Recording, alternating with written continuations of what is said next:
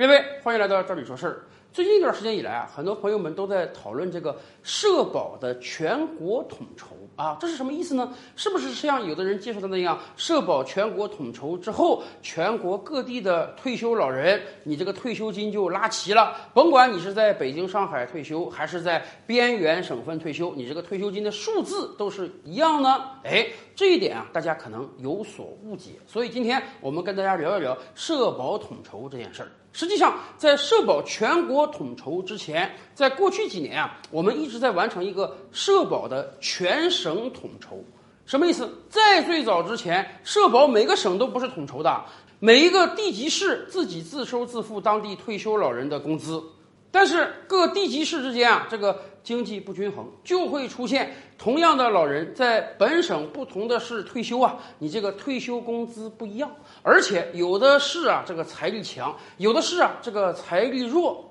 所以在过去几年，我们一直在做这个社保的全省统筹。所以在过去一两年，各个省退休来的老人这个退休金计算方式跟以往有了较大差别。大概率是这样啊，如果你所在的市啊是你们省经济比较强的市，那么很有可能你这个退休金会稍微有点减少，比去年前年退休的老人。而如果你所在这个市啊是你们这个省经济比较落后的市，那么很有可能你这个退休金啊比去年前年同一个市退休的老年人的这个退休金啊能涨。涨一点，全省统筹之后要重新计算，让整个省老年人的退休金水平处于一个比较平衡的状态之下。那么，社保金的全国统筹是不是为了让全国各省的退休金达到一个平均的水准呢？倒不完全是这个概念。首先，我们讲为什么社保金要做全国的统筹，有一个很重要的原因就是，我国各地发展太不均衡了。因为我们拥有着十四亿人口，我们处于一个大的市场之中，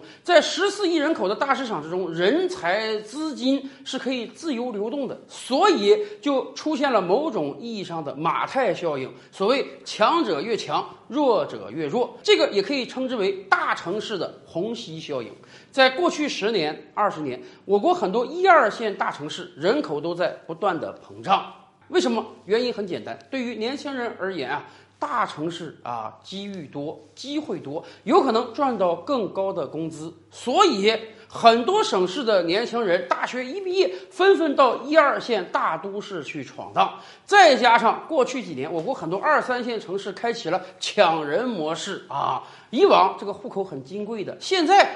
所有二线城市户口很容易取得，只要你愿意，人家马上发给你户口本。但是几家欢喜几家愁啊。大城市凝聚了越来越多的人口，哎，其他那些中小城市的吸引力和竞争力就大大减损了。比如说，去年年底，鹤岗市政府发了一个文啊，说由于鹤岗进入到了财政重整状态中，所以今年鹤岗不再招收基层公务员了。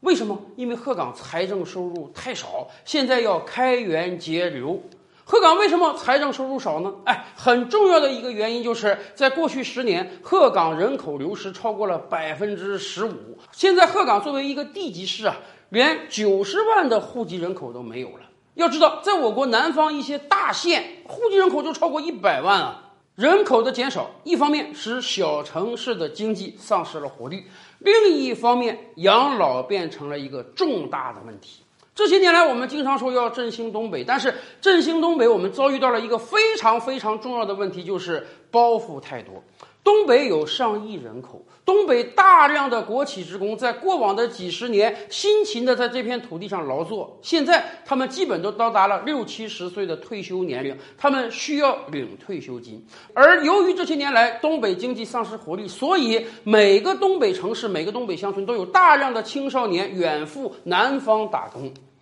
咱们清楚啊，你在哪个城市打工，你的。社保就在哪个城市缴纳，你的钱就存在哪个城市，所以造成了我国社保各个省份之间的冷热不均。东北三省一方面年轻人大量流失，没有多少人往社保基金中缴钱；另一方面，人口老龄化之后，很多城市四分之一以上的人口是超过六十岁需要领退休金的老人，所以每一年当地政府都要拿出大把的钱来补贴社保基金，以便让老年人能够按时领到足额的养老金。而反过来讲，以广东省为例，广东省在改革开放四十年以来，经济取得了巨大的发展，但是广东的成就也是千千万万外地年轻人来造就的。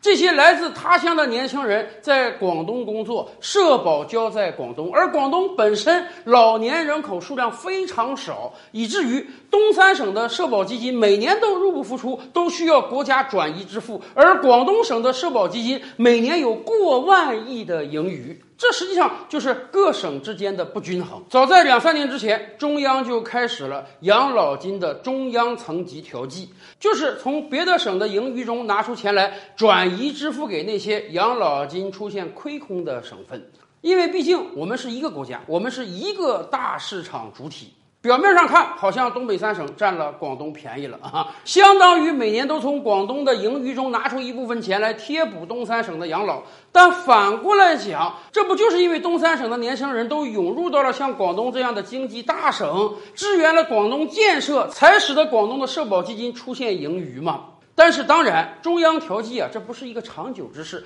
最好还是从法律层面上。建立起长效机制来。什么是长效机制呢？就是养老金的全国统筹。所谓全省统筹，就是这个省收钱，这个省花，这个省有亏空了，跟中央要钱。而全国统筹呢，就是相当于全国只有一个大的社保金账户，所有年轻人都把钱交进来，然后所有老年人都从这个账户中领钱。但是当然。会不会因为全国统筹之后，全国所有地区的这个养老金就拉平了呢？这个可能性不大，因为毕竟我们是个有着十四亿人口的巨大国家，各个地方之间的发展差距还是很大的。西部某省的平均工资可能放到上海，连最低工资都不够。当然，上海的房价那一平米就能买鹤岗两套房呢。因此。即便养老金全国统筹之后，我们也会照顾到地区间的差异，从基数层面就会做出调整。因此，大家倒因此大家倒不必担心，说未来养老金全国统筹之后，发达地区的养老金会有很大的降幅。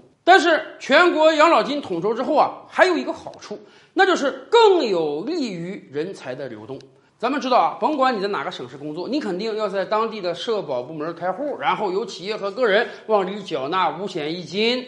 这是你未来养老也好、购房也好、看病也好的资金来源。但是，如果你一旦出现了跨省流动，比如说你今天在辽宁省工作，明天到北京市，后天想到上海市，那么你这个社保之间跨省的转移相对是比较困难的。尤其是前些年，你这个医保之间的跨省转移也是比较困难的。这是因为啊，社保也好，医保也好，以往都是全省统筹的。而未来，如果社保和医保做到了全国统筹，我们所有人的账户相当于都在全国社保统筹这一个银行开设，那么未来的跨地区划转就将变得非常容易。到时候，甭管你在哪个省、哪个市工作，你都可以非常顺利的把自己的账户进行转移。这对于我们打工人来讲，也确实是非常方便的了。